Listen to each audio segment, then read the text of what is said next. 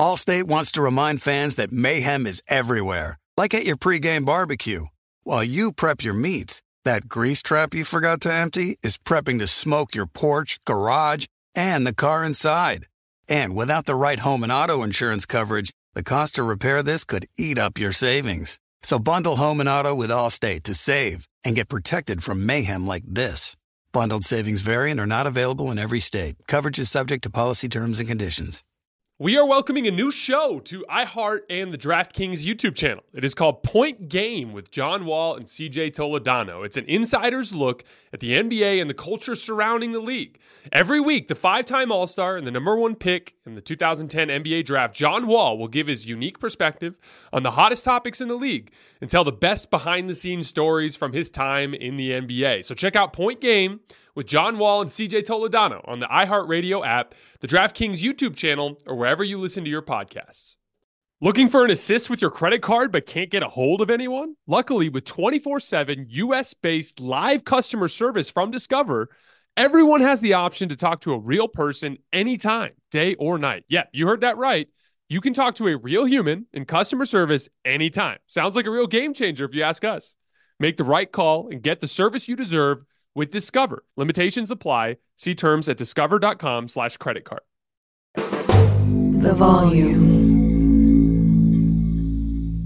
Lakers Tonight is presented by FanDuel Sportsbook. There's no better place to make every moment more than with FanDuel. You get great odds in markets for the NBA, NHL, college, and so much more. It's America's number one sportsbook. It's super easy to use.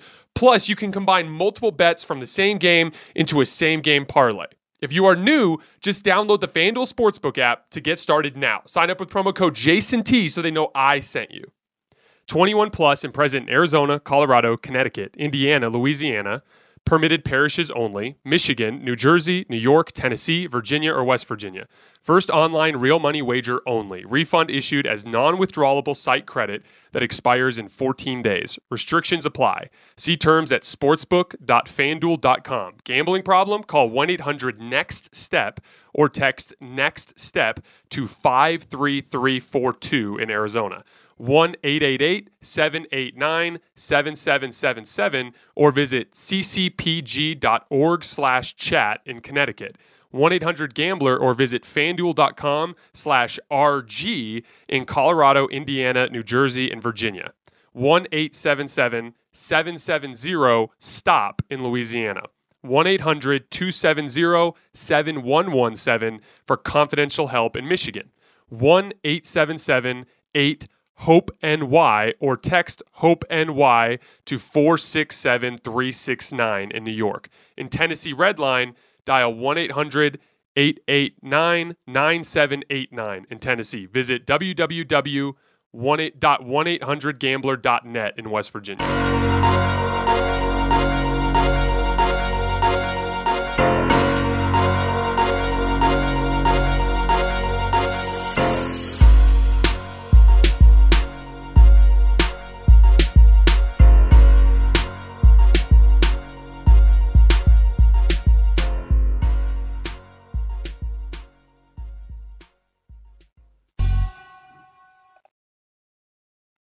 All right, welcome to Hoops Tonight, presented by FanDuel here at the Volume. I am Jason Timpf. Happy Tuesday, everybody. I hope all of you guys are off to another great start and another great week. A ton of great basketball to talk today. Both home teams bounced back. I was on both of them on FanDuel, so I'm happy with how uh, I did as a sports better tonight. I, you know, the favorite, not necessarily the favorite, because Golden State is actually favored in their series, but the home team, the team with home court advantage, down 1 0 in game two, is a great betting opportunity because you just don't see the team with home court advantage fall behind all that often. It is they are a desperate team playing on their home floor and they have home court advantage for a reason. Typically, that means that they have a lot of talent on the roster. Usually, that means you're a top two seed when you make, make it to the second round, right? So, obviously, for both of these teams, for Milwaukee and for Golden State, there's a lot of series left, a lot of opportunity to make up for what happened tonight. But I'm glad that we get longer series. Longer series means more intense basketball. I like seeing game sixes and game sevens and things along those lines. So I'm going to take it. We're going to get into Golden State Memphis. I'm going to talk about the Dillon Brooks ejection. I want to talk a little bit about the Warriors in general with their continuity and the advantage it gives them in settings like this because I thought it was insane with how poorly they played in so many areas of the game that they were as competitive as they were tonight. And then at the end, we're going to play a game of That's What He Said, where we go over some of the best sound bites around the world of sports at the end of the show with my guy Carson. But let's start with Golden State Memphis. And you can't start anywhere other than with Ja Morant you know, I thought there was a deliberate strategy from Golden State to guard Ja in single coverage. And there's a bunch of different, you know, ideologies with how to stop a star. And you've probably, you know, you've heard the the cliches surrounding them, like make everybody else beat us or don't let anybody else beat us, right? Those are the two kind of strategies to go about. And for the most part, in the last couple of years, you've seen a lot more with uh the make everybody else beat us type of strategy. You see so much more attention devoted to stars. We've talked about it a lot on this show. Teams have just gotten so sophisticated with how to rotate on the back end.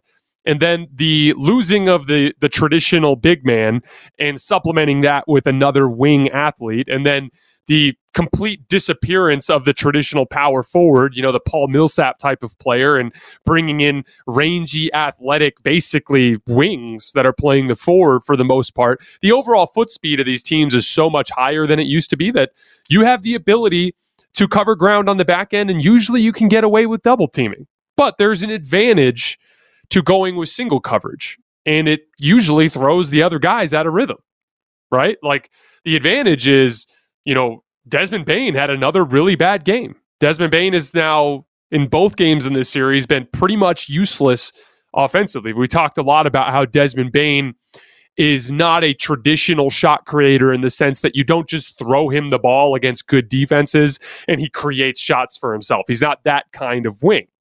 What he is is he's an advantage uh, attacker. He's kind of like Klay Thompson. If you can get him with the defender closing out at him from a distance, he's going to make plays. He'll either knock down a ton of threes or he'll pump fake and get to the rim and things like that. But what if you stay home? What if you stay on Ja single coverage and you consistently have a defender tied up with Bane? He doesn't get those opportunities and it affects him everywhere on the floor and it affects the psychology of the total team. There's a reason why, even though Ja had such an amazing night, this game wasn't you know, as much of a convincing win as you would have hoped for. You know, if you if you tell me I'm going to get 47 8 and 8 out of Ja, I'm hoping for a 15 20 point win, right? But no, it was close. And but here's the flip side. The advantage of go, going with single coverage on Ja is you throw everybody else out of rhythm. It helps you with defensive rebounding because you have guys assigned to bodies. You know, you have there's a bunch of like obvious pluses that come from that. But the downside is is Ja Morant is a top 10 basketball player on planet Earth.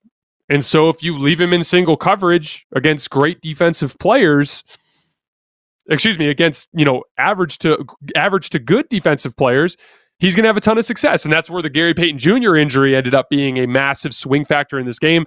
We're going to get to that in a minute. I have a gigantic problem with what Dillon Brooks did tonight. We'll get to that in a second. But without Dillon or without Gary Payton Jr. out there, it was a lot of Ja Morant against Steph Curry, against Klay Thompson, against Jordan Poole. He even was getting shots off against Andrew Wiggins at the end of the game. And that's because Ja Morant, like I said, is a top 10 NBA player. And if you leave him on an island, there's a chance that he burns you. To, to Golden State's credit with the strategy, they had a very good chance to win the game. We'll get to that in just a minute. But Ja was magnificent down the stretch, made every single play at the end of the game, despite Golden State having multiple punches and taking multiple leads at the end.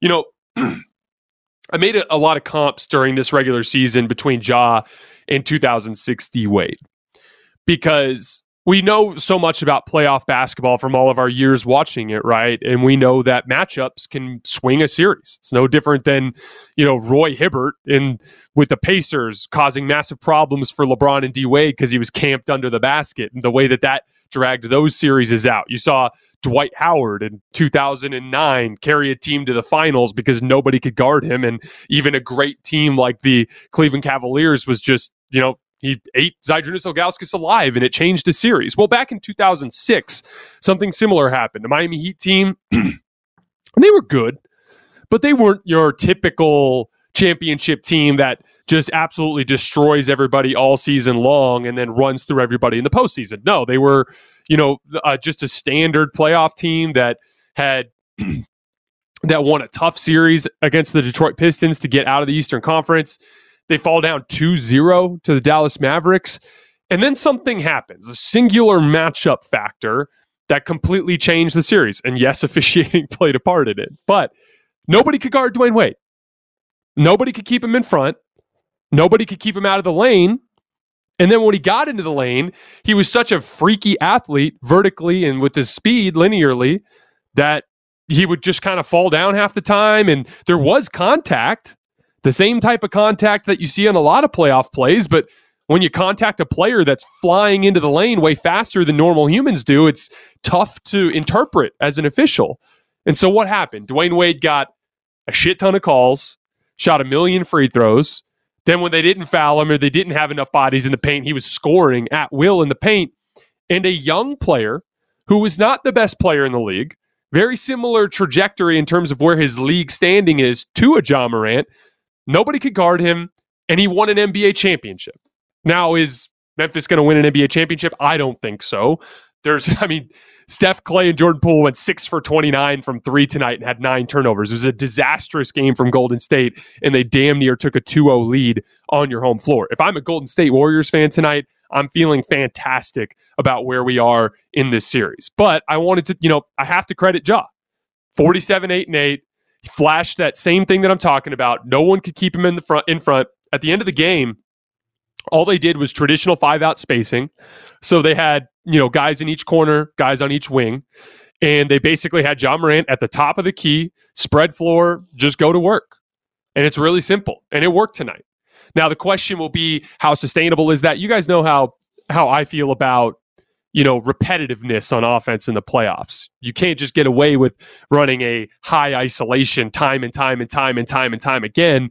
Even if even if Ja's having success individually, and even if you have some of the spacing stuff figured out, the individual defenders, the guys like Steph, the guys like Jordan Poole, the guys like Wiggins, will get so accustomed to seeing the moves that Ja Morant is using that over the course of the series, they'll get more and more stops. And then again, if you're in single coverage in that situation and your other players are out of rhythm, that's where the problems can come. I, you know, my philosophy is is when you let a guy in single coverage like that all night long and you let him get going, a great time to start suddenly double teaming him is at the end of the game. The reason why is nobody's in a rhythm. Nobody has any confidence. If that ball ends up in Desmond Bane's hand, like Desmond Bane got a couple of wide open looks in that fourth quarter that he missed. Wide open. Desmond Bane was, I think he led the league in three point percentage this year.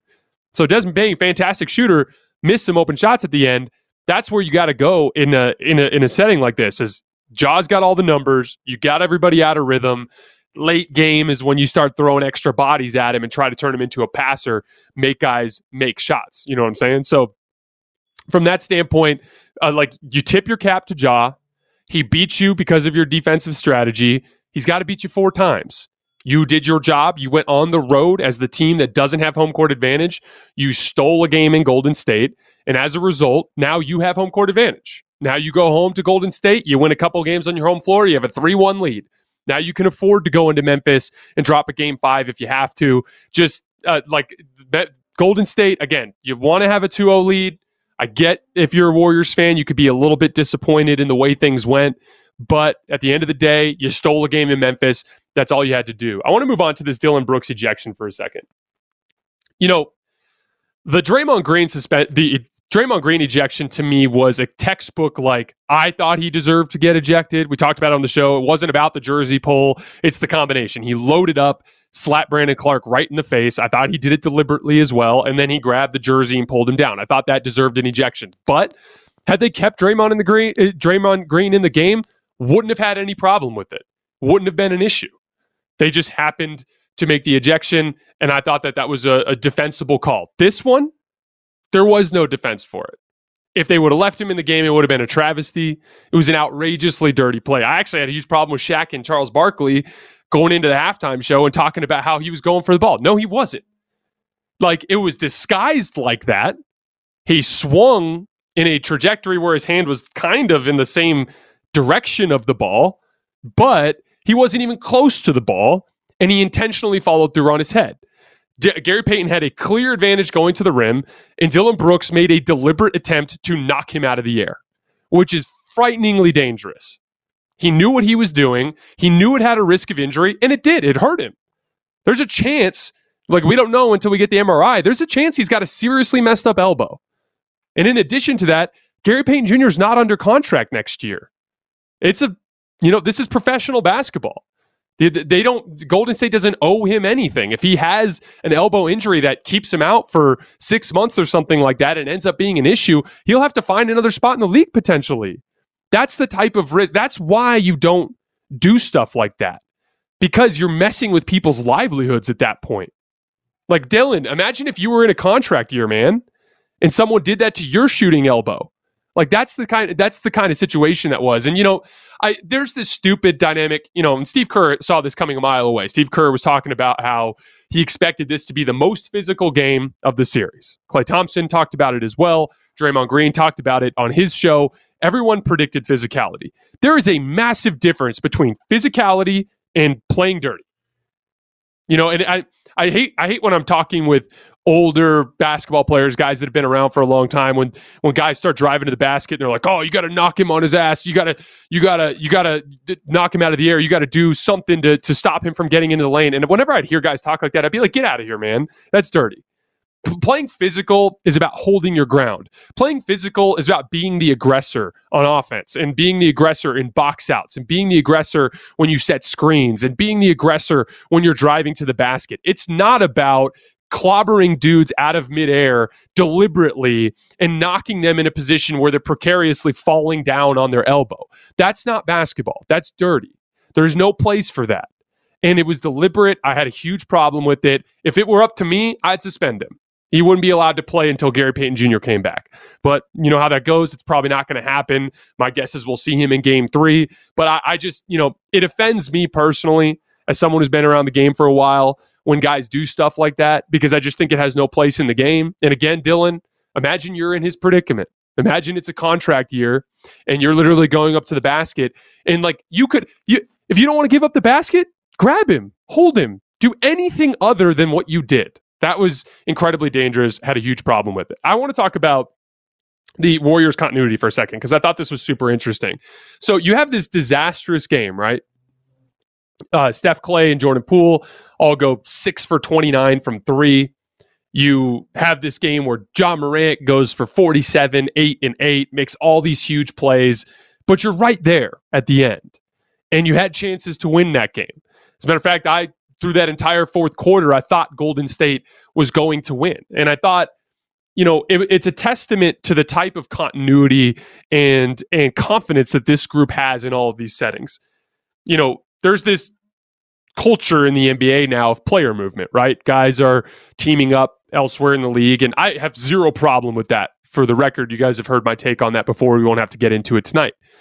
However, you know, it puts certain teams at a disadvantage because it's an accumulation of talent. You know, if you run a team organically, try to build through the draft, try to build through free agency, have guys stay in your jersey for their entire careers, you know, it's hard to keep up with Kawhi Leonard calling up Paul George and going to a team that already was in the playoffs, and then suddenly they become one of the most talented teams in the league.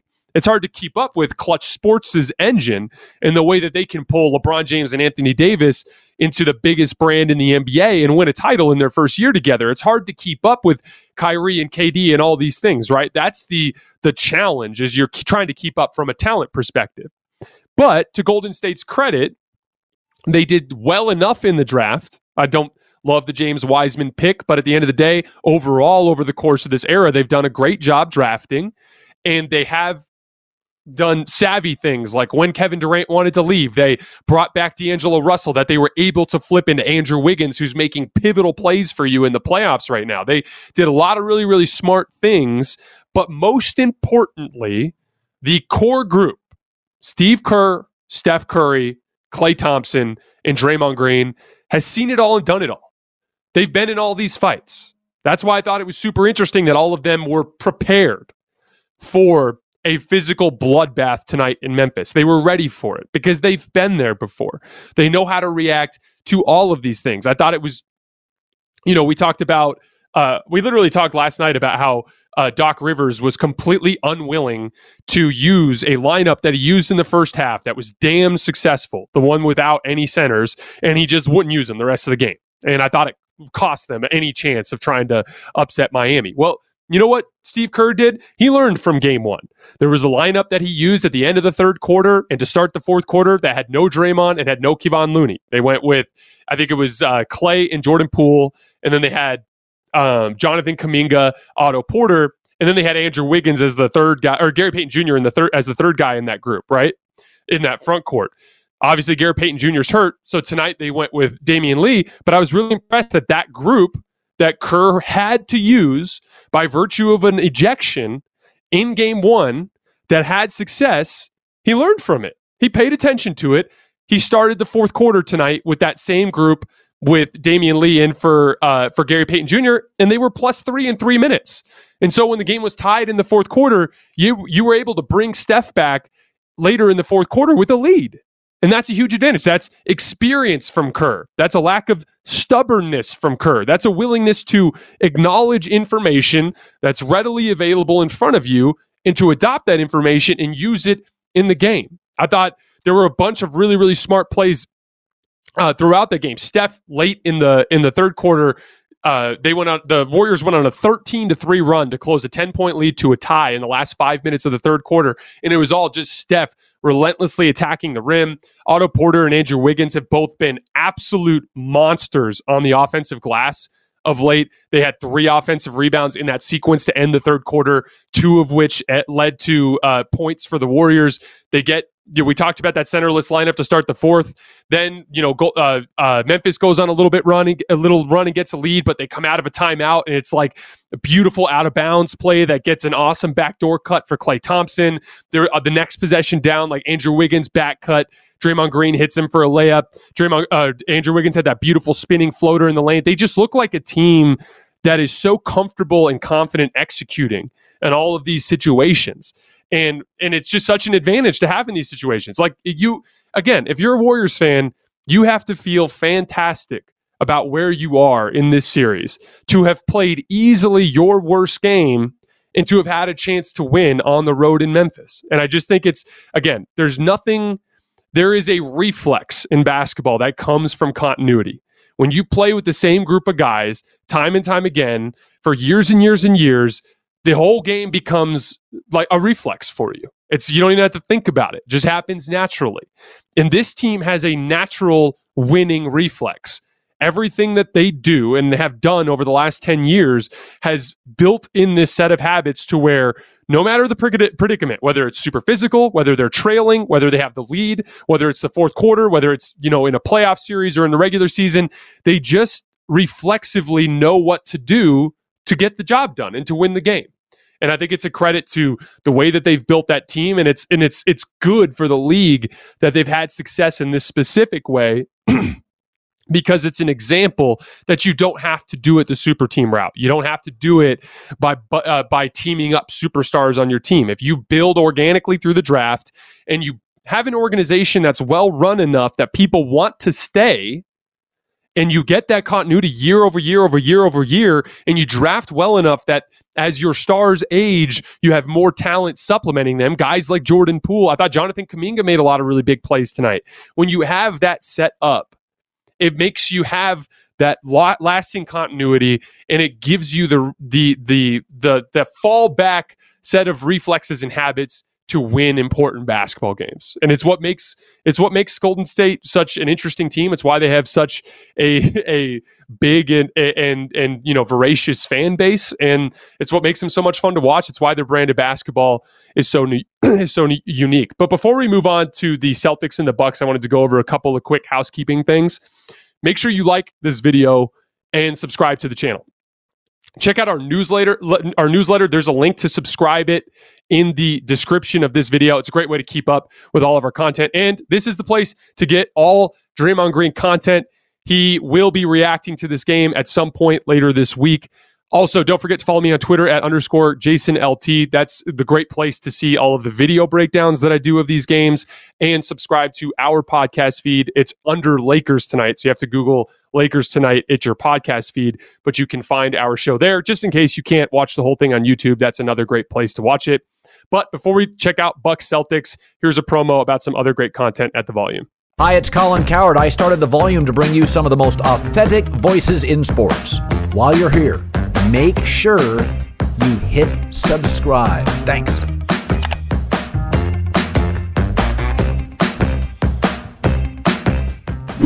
All right, let's move on to the Bucks and the Celtics. So I thought it was really interesting after game 1, Boston was a 5-point favorite in Vegas. And then they were a 5-point favorite again tonight. And it's just the latest example. Obviously, Vegas is not as clean and cut and dry of a prediction because they're factoring in public money in a lot of those uh, scenarios. However, I thought it was interesting that they didn't overreact to game 1. And, you know, I said that Boston would win the series in five. And after game one, I told you guys that I thought it'd probably be longer because I didn't think Boston would lose one of their first two games. And so things are going to stretch longer. It's going to be a longer series. And Milwaukee does have a chance to win, which before the series, I thought they had a very small chance to win. So Milwaukee has shown me a lot to demonstrate that this is going to be a lot more competitive than even I thought it would be. However, we our Boston pick for this show, our pick of Boston was not based on you know, like anti Giannis, you know, sentiment or any sort of hopefulness. It was reacting to information that was right in front of their eyes. Like, guys, I covered the Lakers this year and last year. The vast majority of my followers are Lakers fans. Do you think I stand to gain anything by suddenly becoming a Celtics fan? Like, of course not. All I'm doing is responding to information that's taking place right in front of me. I we had a season's worth of data that showed that Boston was the best defense in the league.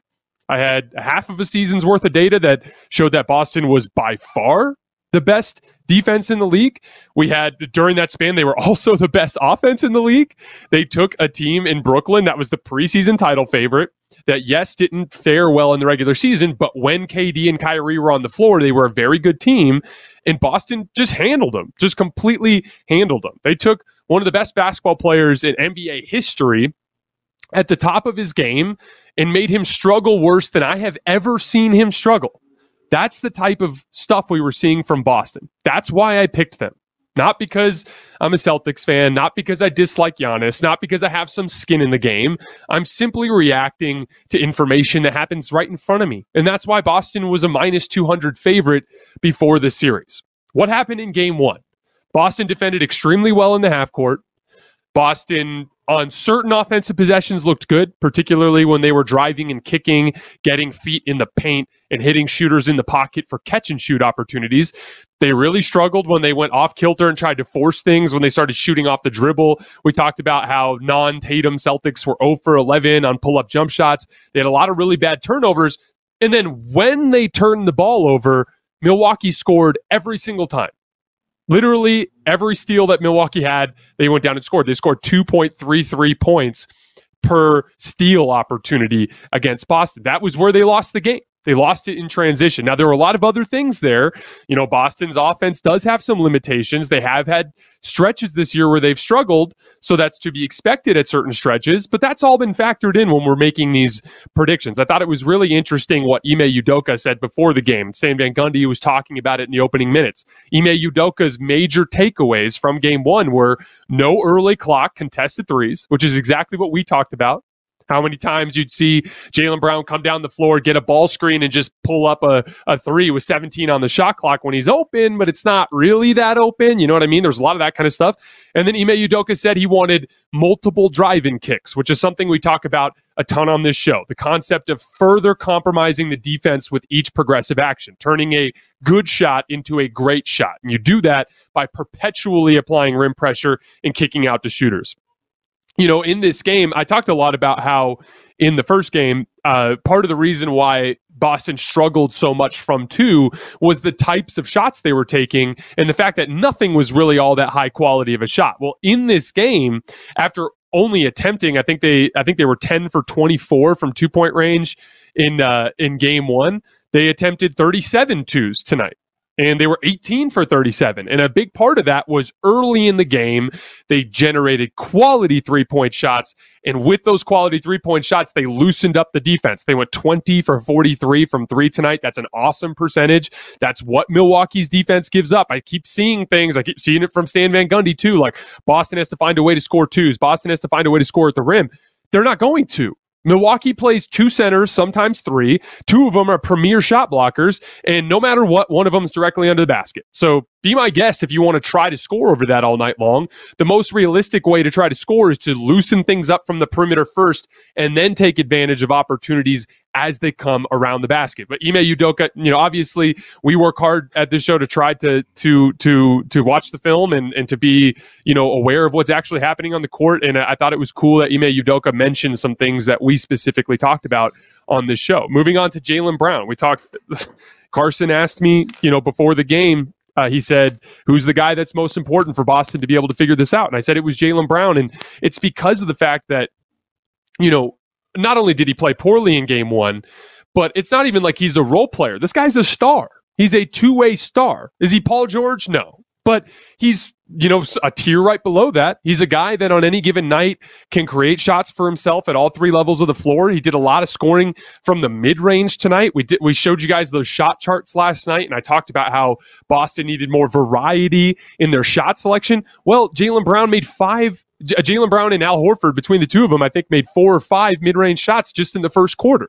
After they made zero mid range shots in game one. Adding that variety makes you tougher to guard. And you started to see that they were all open too. The Al Horford shot was wide open. The Jaylen Brown step backs, like the defender is overplaying the paint. So when he does that hard pound dribble into that step back between his legs, he's getting tons of separation.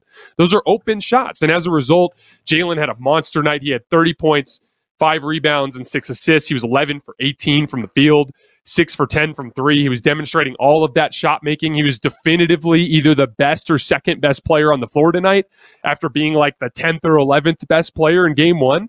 That's that influx of talent that makes a big difference in the outcome of the game. You know, Boston's defense is something we've talked a ton about on the show, but there are a couple of specific impacts that make them so interesting. And the biggest thing is, you know, for those of you guys who've been following me over the last couple of years, the big reason why I talk so much about switching defenses is because switching defenses stagnate NBA offenses. You can't run actions. You can't you can't just you know run a, a, a staggered screen for a shooter coming off. It's not going to gain you an advantage because whoever's guarding the second screener is just going to grab the shooter as he's coming out.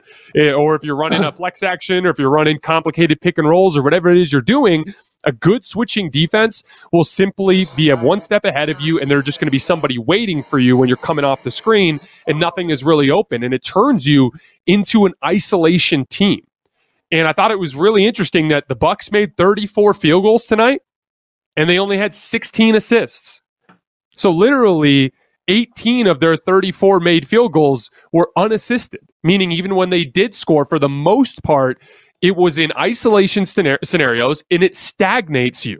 It makes it harder for you to score. Milwaukee only had 86 points in this game. Again, the important the important uh, impact of of stagnation is it throws everybody out of rhythm you know, it's hard for everybody to feel confident and feel in a flow if the ball's not really popping around. And the ball doesn't really pop around against switching defenses because nobody's really open. Everyone's kind of staying home and they're trying to bait you into playing ISO ball, into playing your turn, my turn ball. Boston's been really effective at doing that all year, and they did it really, really well tonight.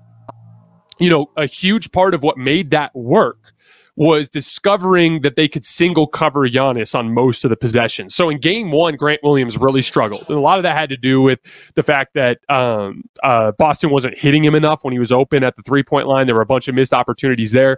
Obviously, he had a great offensive night tonight.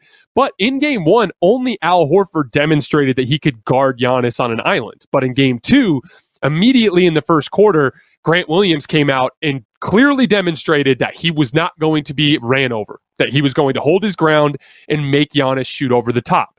That put them in a situation where now, because they had two guys that they could cover Giannis in single coverage with, it made things a lot more difficult for Giannis. Now, he struggled mightily in the first half. In the second half, he started to get going just by relentlessly trying to pressure guys like Grant and Al Horford. They did a lot better job of clearing the side and putting him in the post and making it so that he had a little bit more space to operate. But for the most part, they had some success. Giannis, we talked about, I am relenting now. He's the best basketball player in the world. I will admit it. So, like, obviously, he's going to eventually break through that wall and have some success. And he did in the second half. But it's a very, very interesting, you know, tool to have in your toolbox for Boston to know that for the most part, Grant Williams and Al Horford can do a decent job in single coverage on Giannis. And the last note on Boston's offense, they took much better care of the basketball. We talked about how Milwaukee scored on just about every single steal that they had. Well, Milwaukee only had six fast break points in this game after having 28 fast break points in game one. Taking away that supplementary offense from Milwaukee trapped them in the half court all night long. And their ha- Boston's half court defense was excellent in game one. It was even better tonight in game two. And it was a big part of why they were able to get so many stops. I wanted to talk about Giannis for a little bit. So, you know, Giannis he struggled uh, uh, really badly in that first half, had some success in that second half. You know, there's a lot of talk about the way that he's officiated. My issue with it is like, I don't have any problem with Giannis being physically aggressive. I don't have any problem with LeBron being physically aggressive. I don't have any problem with Joel Embiid being physically aggressive. My thing is leeway. If you are going to give leeway for Giannis to drop his shoulder and try to run people over, then you have to give leeway to the defensive player back to be physical in return. You can't be by the book with the defensive player on Giannis and then give Giannis all sorts of leeway with off arms and dropping his shoulder and player control fouls and all that stuff. Because there's by the book stuff on offense too that says that if a player has position, you're not allowed to run him over. That you know you're not allowed to drop your shoulder. You're not allowed to extend an off arm. There are a lot of things that the offensive player is not allowed to do. You know, I've, I've talked about this a lot on the show. I have no issue with the fact that LeBron doesn't get many foul calls because I think LeBron initiates a ton of contact. So my thing is like, let LeBron play LeBron ball let the defender be physical back. And I feel the same way with Giannis. There was a few plays there in that second half where it started to kind of feel like the refs didn't know what to do with Giannis. And that's kind of the predicament he puts you in. It's a credit to Giannis. Again, this is not, it's just like with the Joel Embiid thing. This is not an insult to Giannis. This is an issue with officiating and the way that they are inconsistent. There was a play in the second half where Giannis barreled down the lane and ran over Robert Williams, just completely ran him over and got a layup. It was called an and one. Then on the very next trip down, Jayson Tatum is posting up on Grayson Allen and just does a basic like back down dribble, and Grayson Allen flops, and they call an offensive foul. You can't you can't give leeway to Giannis if you're not going to give it to other players on the court. That's just that's just my little two cents. I know I complain about uh, officiating all the time. It's just you know I'm a big believer in letting guys play basketball and refs being less involved. And I know it's really tough with Giannis, but there needs to be again. I all I'm saying is I don't want to see Giannis living at the free throw line when he's running people over. Make him play basketball the same way that every other player in the league is supposed to play. You know, the one of the interesting things about having Grant Williams and Al Horford in single coverage is it forces Giannis to be more of a shot maker. And tonight he had a three in transition in the second half. He had a little mid-range jump shot that he made in the second half. But for the most part, they made him shoot over the top, and he struggled in that department. And that's his one specific weakness. You know, Giannis has demonstrated that he's come Miles as a playmaker. He obviously is the best paint scorer that we have in the league. He's, you know, one of the best defensive players that we have in the league. His one hole is like half court shot making. And one of the things that's going to be tested over the course of the series is you know, Boston's going to try to bait him into taking those shots. And in the first half, he did. He took a lot of jump shots. In the second half, he was much more deliberate about, like, hey, if you're going to put Grant Williams and Al Horford on me, I'm going to try to run you over. Even if I don't get calls, even if I miss shots, I'm going to try to wear you down. And that kind of goes to that concept that we were talking about, you know, after game one where Giannis forced a lot of things in traffic. And I talked about the cumulative effect of rim pressure. If you just keep doing that over the course of a seven game series, as the games progress, as we get later into the series, it gets harder and harder to build that wall. It gets harder and harder to hold your ground. And there is probably going to be a monster Giannis game later in the series where Boston struggles to build that wall and he gets like 46 points with like, you know, you know, 12 or 13 dunks. That's just kind of the natural order of things. You know, Boston we talked a lot about how after game 1 Boston played scared. That they were deferential to Giannis, that they seemed to be kind of like trapped in his aura I thought from the opening tip tonight, they threw that right out the window. And they were like, no, screw that. We don't care that he's Giannis. We're going to play basketball the way that we want to play. That's the way they have to be. If you play scared, you're dead on arrival. Last note before we move on Milwaukee did play a little bit better in the second half.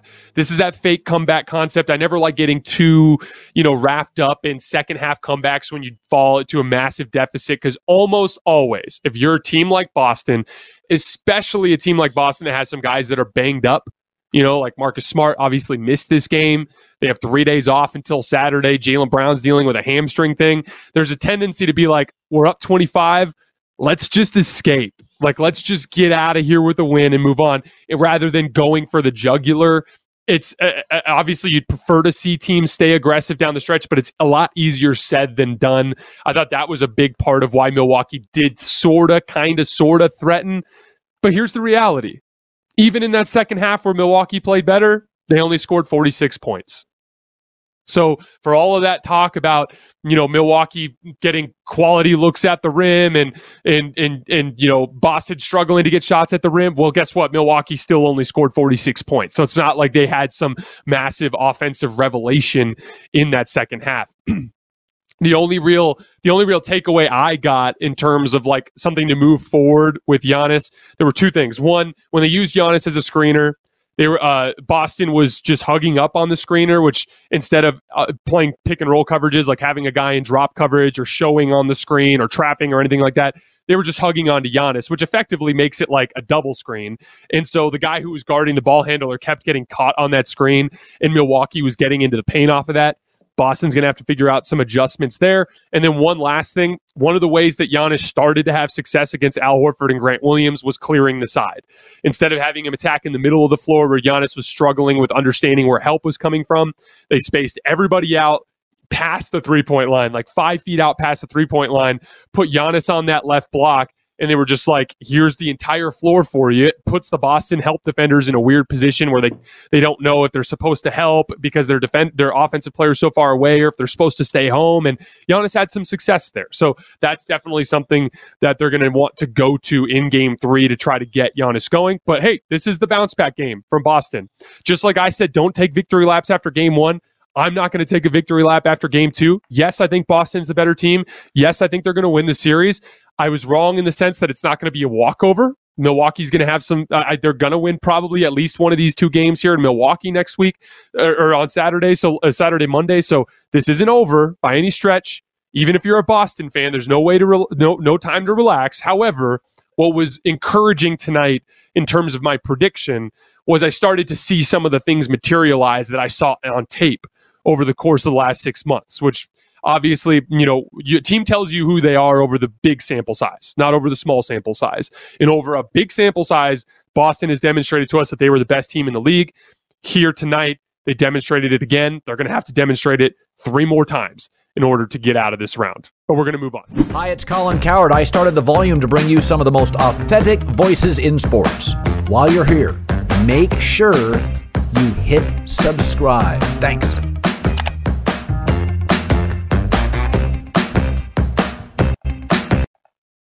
The playoffs are here, and you can make every game feel like game seven on FanDuel Sportsbook, an official partner of the NBA. FanDuel is hooking you up with free bets throughout the playoffs.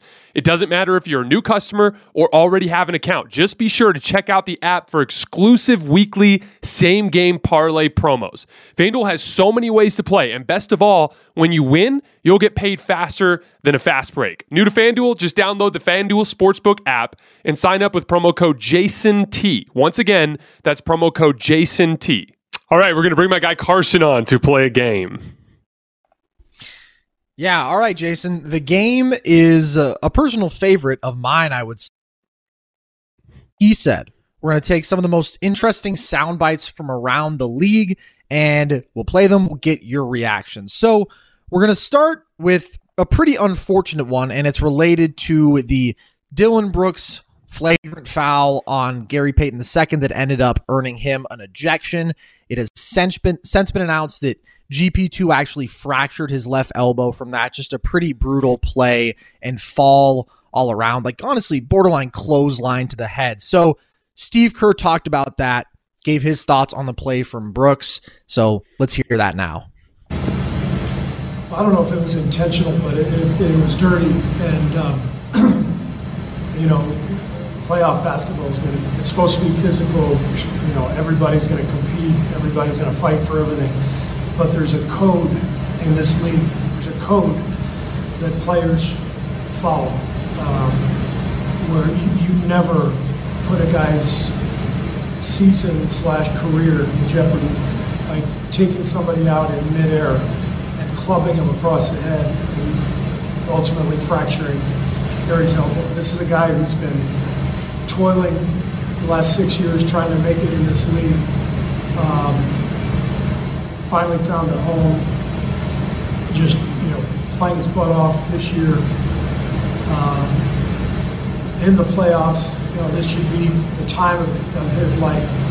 And uh, guy comes in, whacks him across the head in midair. He broke the code. Dillon Brooks broke the code. That's how I see it.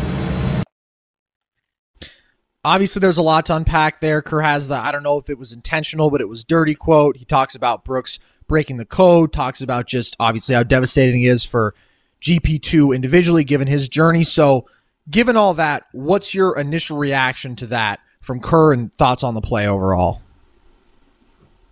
Man, Steve Kerr is a great basketball coach, but he's an exceptional human being overall as well. And I'm really glad that he was able to eloquently lay that out because I tried to say something similar earlier in the show. And I think it just carries so much more impact coming from him. And it was so important for him to say that. Look, guys, like I've talked about Gary Payton a lot on this show, like in a lot of ways. Like, you know, him and I had a similar goal and we followed a similar path. We both came up through junior college and then went to four year schools. He was better than me. And, you know, I'm, I have, I'm at peace with knowing that I didn't make it because I wasn't good enough. I don't lose sleep because I feel like I got screwed over or because I felt like some. We are welcoming a new show to iHeart and the DraftKings YouTube channel. It is called Point Game with John Wall and CJ Toledano. It is an insider's look at the NBA and the culture surrounding the league. Every week, the five time All Star and number one pick in the 2010 NBA draft, John Wall will give his unique perspective on the hottest topics in the league and tell the best behind the scenes stories from his time in the NBA. CJ will bring his A list comedian buddies to keep it light and fire off some hoops takes. Plus, John will be inviting current and former NBA players, friends, and teammates to join the show as well to give their unfiltered accounts of what really goes on in the league from a player's perspective. So check out Point Game with John Wall and CJ Toledano on the iHeartRadio app, the DraftKings YouTube channel, or wherever you listen to your podcasts. Angie's List is now Angie, the nation's largest home services marketplace. They're here to help homeowners get all their jobs done well. Angie has helped over 150 million homeowners care for their homes. Whatever your home project, big or small, indoor or outdoor, Come to Angie to connect with and hire skilled professionals to get the job done well. It's something that I've always been a big believer in. When usually when you try to take on a project that you don't know how to do, it ends up just being a bigger headache as you try to learn and then you end up making mistakes and it ends up just not being worth it. Not only can a professional get the job done more efficiently, but you're also supporting local businesses in your area. With over 200,000 pros in their network, Angie makes it easy to research, compare, and hire pros to ensure a job is done well. With 29 years of experience, combined with new digital tools to simplify the process, Angie makes completing home projects easy. Angie has cost guides to tell you what others have paid for similar projects both nationally and in your area. The app is free and easy to use. We all know the difficulties that can come with home projects. Angie makes tackling your project as simple as possible from start to finish. Turn to Angie with confidence, even for major renovations or emergency repairs. Are you renting? Even renters can come to Angie for moving, installations, and cleaning. Get started at Angie.com. That's A N G I.com or download the app today. Looking for an assist with your credit card but can't get a hold of anyone? Luckily, with 24 7 US based live customer service from Discover, everyone has the option to talk to a real person anytime, day or night. Yeah, you heard that right you can talk to a real human in customer service anytime. Sounds like a real game changer if you ask us. Make the right call and get the service you deserve with Discover. Limitations apply. See terms at discover.com slash credit card. Things didn't go my way that were supposed to go my way. You know, I, I'm at peace with that. Gary Payton, you know, I've been rooting for him ever since him and I crossed paths in our college basketball careers and and I've been rooting for him over the course of the last few years. I wanted the Lakers to sign him a bunch of times and you know, like Steve said, like that's that's a tough journey, especially when you go that route. Like there's a it's a completely different route than the the route that uh um the, the route that like a LeBron James goes through coming up as like a high school superstar and getting recruited. Like the grind of trying to make it in professional basketball like you know, I I know a bunch of guys who are currently going through that grind overseas that have goals to try to make it back over here. I've got a buddy from Tucson, a guy named Bryce Cotton that I played with growing up who briefly was in the league and now he's in Australia fighting there. Like there is like a a, a kind of like a brotherhood that exists amongst all of these basketball players that are trying on this journey and it is so incredibly difficult and when you get that when you get that call and you get that opportunity, it means so much. And like again, like I I told you guys earlier in the show, and I and I mean it from the bottom of my heart. Like you don't play with that. You don't play with that. And most importantly, like to Steve Kerr's original point about there being a code, I'd argue that code extends down the line. Like in your local pickup game up at the YMCA or up at the the LA Fitness or wherever it is that you play, if a guy's going up for a layup and he's mid in midair and you don't have a legitimate chance to block the shot, you let him go. You don't you don't or if you foul him, you foul him in a way that's not dangerous. You the reckless swinging or or tackling or undercutting of a player that is flying towards the basket is completely out of line at every level of the game. And Dillon knows that. And he willingly made a conscious decision at that point to risk Gary Payton's basketball career and he severely injured him and he probably won't play again in this playoff run and quite frankly i have no interest in seeing dillon brooks play again in this playoff run. So you touched on it a bit there. I mean obviously the first reaction has to be empathy for gary payton ii and what this means for him. But that last comment there what do you think is an appropriate punishment for dillon brooks beyond obviously just the ejection? It's hard because you know again to Steve Kerr's original point of intentionality. I don't think Dillon Brooks intentionally tried to hurt Gary Payton, mm-hmm. but he did intentionally make a decision that he knew carried a high risk of hurting Gary Payton Jr. And so from that, it's almost like a reckless endangerment type of deal. So, I mean, here's the thing I think he should be suspended. The length of the suspension is super complicated because if you suspend him for the remainder of the playoffs, Memphis will freak out and probably have a right to because that's a pretty extensive punishment for a play that, again, intentionally he wasn't trying to hurt him, right? But it was the risk involved. I would I would suspend him for the rest of the series, though. I think that's fair.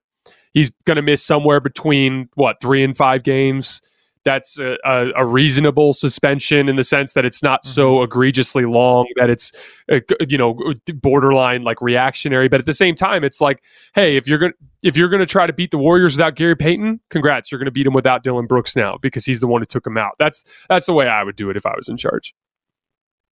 Yeah and I mean that is significant. It's pretty rare I would say to see a multiple game suspension in the NBA for one individual play but this is flagrant as it gets I would say. So, another obvious important component of this is that Gary Payton II, although his journey has been so improbable and whatnot, and he hasn't always been the biggest name, he has become a very important member of this Warriors rotation. He started both games one and two, played 23 minutes in game one, at times looked like the best counter, maybe defensively. I would say, actually, certainly uh, for Ja Morant on the perimeter for this Warriors team. So, how does this impact them in terms of their effort to win this series, their rotation, and just the overall basketball product we're going to see from the Warriors.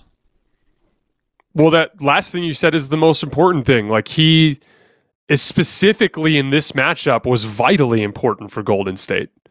So I, I mean that Man, like uh, I, the more the more we stare at this situation, it just is even more egregious uh, with the with the passing seconds. I mean, look, here's the deal: a, a lot of Gary Payton's minutes were getting taken out of Jordan Poole's minutes, and my guess mm-hmm. is they won't dip into other parts of the rotation too often. I think it'll just kind of his minutes will just be dispersed among the guards, taking on a bigger workload. But you did see in that fourth quarter they went with Damion Lee a little, a little bit. I like Damion Lee. He's a solid uh, wing. He's actually been in and out of the rotation for Golden State a lot over the course of the last couple years. He's a big athletic two guard. He's got a good amount of strength to him, a little bit more like heft, like physical heft, and uh, meaning like ability to hold his ground in physical mismatches, which may actually end up being an advantage in this specific series without with how strong Memphis is. But my guess is you'll see little doses of Damion Lee here and there, but for the most part, his minutes will be dispersed among the other guards on the team. All right. Well, obviously, again, devastating news, not just because I mean, it's terrible to see anybody go down like that, and it's really unfortunate to have it lead to an injury. I do particularly love watching GP2 play, and it is an unbelievable story. So, so it just rock on that front. All right.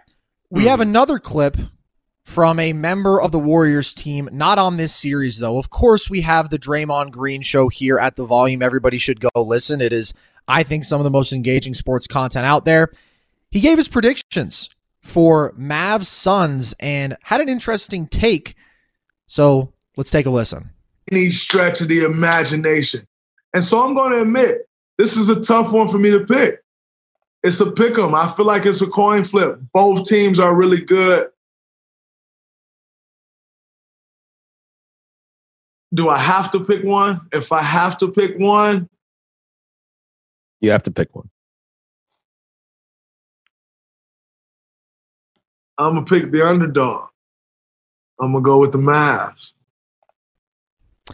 So Jason Draymond even said before the series when he made that pick, he thought the Suns would win game 1, so he is not off path with his prediction there. What are your thoughts on that very bold take from Draymond? You know, it's not bold to pick Luka to win a playoff series. You know, I absolutely mm-hmm. think Dallas has a chance, but I think they're an underdog for a reason. Phoenix has a ridiculous amount of talent. We've talked about it extensively on this show. The thing that makes it really, really hard is like, you know, I look at specific things with that are sustainable, right? And generally speaking, I'm going to look at shot quality. Now, what I noticed after two games of the Nets Celtics series was Brooklyn could not generate good shots. And as soon as I saw that, I was like, okay, I've seen almost 100 minutes of evidence that Brooklyn can't get good shots, this series is over. They can't win. That's all she wrote. It's over. Right. You know, I'm always going to wait at least two games before I make that type of call. But I didn't love the shot quality they got in game one. seemed like Phoenix was getting easier shots consistently every time down the floor. There are some adjustment things that they could do. I thought Phoenix did a similar thing that Golden State did to um, Phoenix did a similar thing that Golden State did to Ja Morant tonight. They consistently let they tried to turn Luka into a score, stayed home on all of the off ball reads for the most part, and especially as the game progressed. And I think what, what did Luka finish with like 45 points or something like that, but it was, uh, you know, never really threatened, right? So obviously that's the strategy that they're going with. So they're going to have to find some way to have Luka be more effective so that they have to start sending help because that's when the ball starts moving around and that's when Dallas gets especially dangerous. Again, Dallas has a chance to win, but Phoenix has demonstrated throughout the entire season that they're the best team. If you pay attention to personnel, they have the most talent top to bottom of any roster in the NBA. So the challenge is set in front of them, and then half uh, home court is obviously an issue as well. Phoenix's home crowd is is a very raucous crowd, and and you know, not that you don't trust Luka in those environments, but definitely a bold pick for Mr. Draymond. And if I if I felt like messing with him and his pick was wrong, I'd tell him he needs to be fired afterwards. But I'm just kidding. yeah, it is bold, and obviously the Luka factor is so important there because in terms of playoff production up to this point, he is historically unrivaled. I mean, it's over 33 and basically nine and nine on almost 59% true shooting across the three postseasons we've seen, and just the ability to impose his will as the scorer and playmaker, his versatility, possession after possession is wild. And obviously, it's what makes him so great. So, I actually made a TikTok for us today at the volume of the top five guys left in the playoffs who I would most want for the rest of this run. I had Luka two behind only Giannis. Where do you think he would be for you in that conversation? Oh man, that is a good question, Carson. Steph had a rough night again tonight. He's having trouble taking care of the basketball. He's just definitely now I, I, some of this is the foot right so like again i i i, I want to wait to make like a final call on steph's decline until next year in training camp but mm-hmm. you could tell he's struggling to get separation to generate his own shot compared to when he was in his prime so I, whereas like Luka is you know very clearly at the peak of his powers i think Giannis is a clear number one you know, Tatum obviously complicates that list a little bit. I might even put Tatum a little bit ahead of Steph, but I'm not sure. You know, I think I trust Steph more in a big game, but in terms of like day in, day out the rest of the season, I think I'd take Tatum. Uh, here's the thing with Luka, man. Like, he just keeps coming. Like, awful, awful start against Phoenix, down 10 0 had a couple of sloppy turnovers, threw the ball like a had a floater that he missed short. They're down 10-0. Looks like everything's bad, but he just kept coming and next thing you know, it's like here's a run from Dallas. And he, you know, it, I tweeted this out and it's or I've texted this to you guys actually. And it's the truth from my perspective. Like it to me, it reminds me of watching 2018 LeBron in terms of just command of the half court offense in the yeah. sense that like he's initiating everything. The defense knows exactly what he's going to do. They know exactly the like the spots on the floor he's trying to get to. They know exactly what passing reads he's looking at. They know exactly what his scoring reads are, and they just can't do anything with it. You know, obviously yeah. it lacks that athletic pop that LeBron had and some of the defensive pop, but you know, like it's he's majestic to watch in the half court. He's becoming one of my favorite players to watch, and I would agree with you. I think he's probably the second best player left in this playoff run.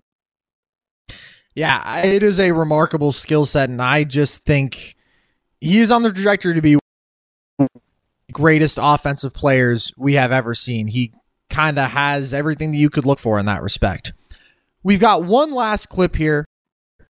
Uh, you have been a huge believer in the Celtics and specifically their defense, calling it the best that you've seen.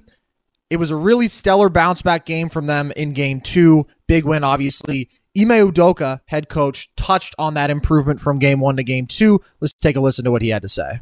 See, and, and that level of physicality has been increased. Yeah, guarding the way we have been all year, and even in game one, we felt we were okay in the half court, but we're just sloppy, and you know, tra- turnovers, translate, transition that we gave up, uh, kind of helped them as far as that. So we knew we could be good again in the half court. It was more so uh, good offense and taking care of the ball. But offensively, I think us getting downhill, attacking a little bit more. You know, the point is they have good rim protectors and they, you know, crowd the paint. But it's not Wilt Chamberlain out there as guys we can get downhill and attack, and and you know we got guys that can finish. And so, uh, still missed a few dump offs to Rob tonight, uh, a few dump offs to Al as well. But uh, obviously, much better getting downhill and attacking Lopez tonight.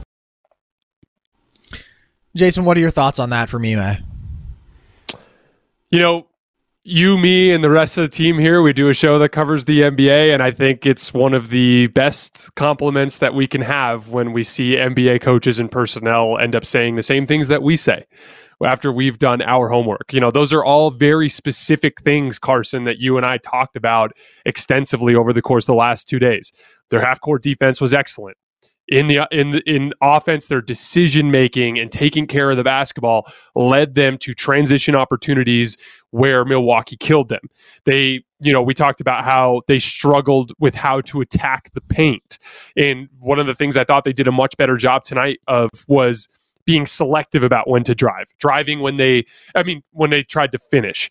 Obviously you have to consistently drive but right. they did a much better job of selectively deciding when to try to challenge Giannis or Jrue or Giannis or Brook at the rim versus kicking out to shooters and things along those lines. We did this whole thing with shot charts and they came out in the first quarter attacking from the mid range. So like just uh, like everything that you and I talked about, Boston went out and executed and it led to a 65 to 40 win and you know the or in the first half i should say. The point being like that's that's exactly that's exactly what what made me so confident about this team from the beginning of the year they're the best defensive team that I've seen in this era. They switch everything and they stagnate you. Milwaukee had assists on fewer than half of their made field goals.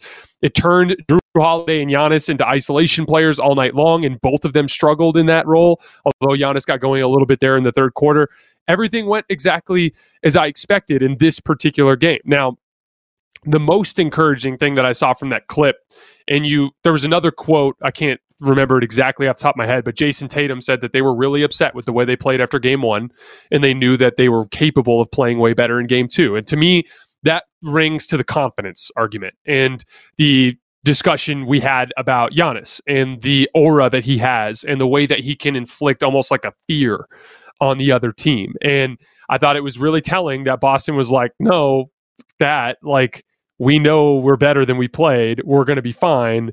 Like, let's go out there and kick some ass. And that's what they did. So, again, I I'm excited to dive into the film and see what I think is translatable forward because I thought Milwaukee did figure some stuff out offensively in that second half, although they still only had 46 points in that second half. But again, uh, just this is a team that's very confident. They're well coached. They have all the pieces they need to win the title.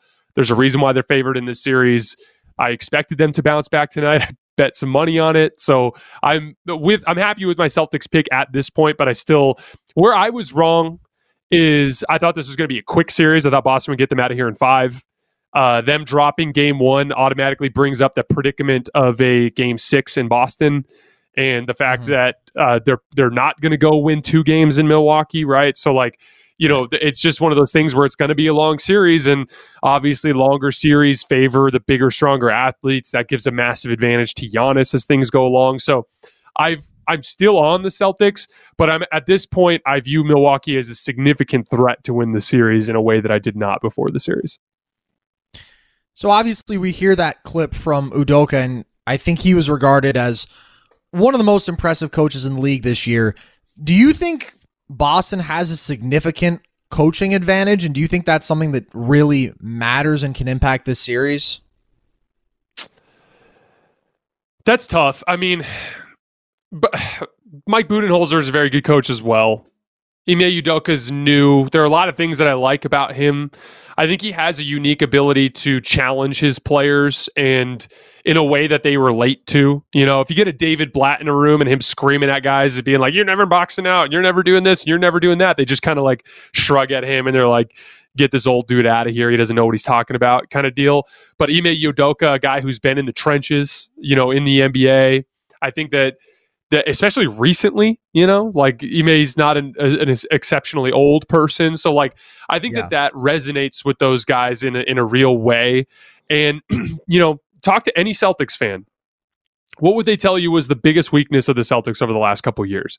They tell you toughness. Now, I thought it was more extensive than that. I thought they were missing primary offensive creation and a lot of that, you know, all the reps they were able to give Jayson Tatum and Jaylen Brown over the last couple years were a huge part of them kind of blossoming the way they have at the end of the season. But toughness absolutely was a factor and they're suddenly one of the toughest teams in the league. And I think that I think it's a combination of Al Horford coming back in here and instilling some of that, and then also uh, Ime Udoka. But I, I, the question of him having a coaching advantage or where does he stack up with other coaches in the league, it's hard for me to realistically make a claim on that front this early in Ime's coaching yeah. career. I'd want to wait a couple years.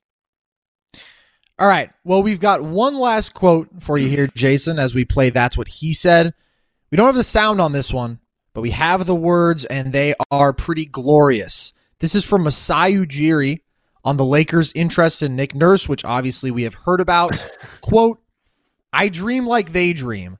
I want Messi. I want Ronaldo. I want Kobe Bryant. So they can keep dreaming. I dream too. Jason, what's your reaction to that? I'm just glad that that I want I want teams around the league to make jokes at the Lakers' expense. They're literally Dude, it's it's insane. They're run like a mom and pop shop. It's the craziest thing in the world. Now we have these Phil Jackson rumors coming out. The Nick Nurse thing never made any sense from the beginning because even if they wanted him, they would have had to have made a trade for him. And the last time we saw a coaching trade in the NBA, I believe was Doc Rivers, and there was a first round pick involved. And the Lakers have so few assets that are tradable that it would have made no sense to give up a draft pick for a coach especially for a team like this that has LeBron James and Anthony Davis on it. Not that a coach isn't important because it is, but a coach is definitely less important to a LeBron James team than it is to other teams around the league. So that was just like pie in the sky, like insane stuff. I don't know if that was coming from Klutch or, or what the deal was, but now we have this Phil Jackson news, a guy that's probably watched like four NBA games total in the last eight years, and now he's going to be making advisements about which coach that they should hire. I just, you know, and I have Laker fans coming up to me too and, and saying things like,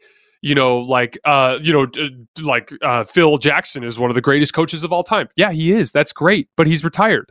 Like, and the game is very different now than from when it the way it was when he was coaching. And do I think he could make recommendations as it pertains to like like the personality of a head coach? Sure, but the Lakers have an X's and O's problem. They have an offensive organization problem. Those are things that need to like. What really needs to happen is you know Jeanie Buss needs to find a qualified and competent president of basketball operations and then let him make every single basketball decision. That's literally it's literally that simple. I've had Laker fans be like, "Who who should Jeanie consult?" That guy. Find a guy, a smart, currently employed, currently ambitious, currently hardworking basketball executive. Plug him in as your president of basketball operations, or I don't know, make, you can make uh, Rob Pelinka your president of basketball operations if you want to, and put him underneath him. But the, at the end of the day, you need your basketball decisions coming from a basketball guy. And Phil Jackson right now is more of a smoke peyote guy than he is a basketball guy, and so I just don't understand the point. Yeah, well, I was going to say, Jason, I think what you're really underselling is Phil's ability to light incense in the locker room and give every player a personalized book recommendation so that they can learn about themselves because that's what he brings to the table. And at the end of the day, that's the most important thing, I think. Yeah, and LeBron would have another stack of books that he'd read the first page of on camera and then not finish. All right, guys, that is all we have for tonight. I sincerely appreciate your support as always. Like I said, uh, make sure you subscribe to this channel. Make sure you subscribe to our newsletter. Make sure you subscribe to the Draymond Green Show. Make sure you subscribe to my Twitter feed. And make sure you subscribe to the Lakers Tonight podcast feed just in case you missed any parts of the show. As always, I appreciate your support, and we will see you guys tomorrow night.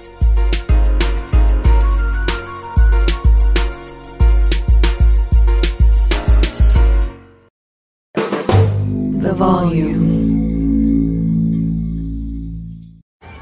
Hey guys, you know what this playground could use? A wine country, huh? A redwood forest would be cool. Ski slopes! Wait! Did we just invent California? Discover why California is the ultimate playground at visitcalifornia.com. Tired of restless nights? At Leesa, we know good sleep is essential for mental, physical, and emotional health. From memory foam mattresses to hybrids that keep you cool all night long, Leesa's mattresses offer exceptional comfort and support with free delivery and 100 nights to try out your mattress in the comfort of your home. For a limited time, save up to $700 off select mattresses plus two free pillows. Go to leesa.com slash iHeart for an additional $50 off mattresses and select goods. Exclusions apply. See leesa.com for more details. You're a growing business, which means you need every spare hour you can find. That's why the most successful growing businesses are working together in Slack. Slack is where work happens, with all your people, data, and information in one AI powered place. Start a call instantly in huddles and ditch cumbersome calendar invites. Or build an automation with Workflow Builder to take routine tasks off your plate. No coding required. Grow your business in Slack. Visit slack.com to get started.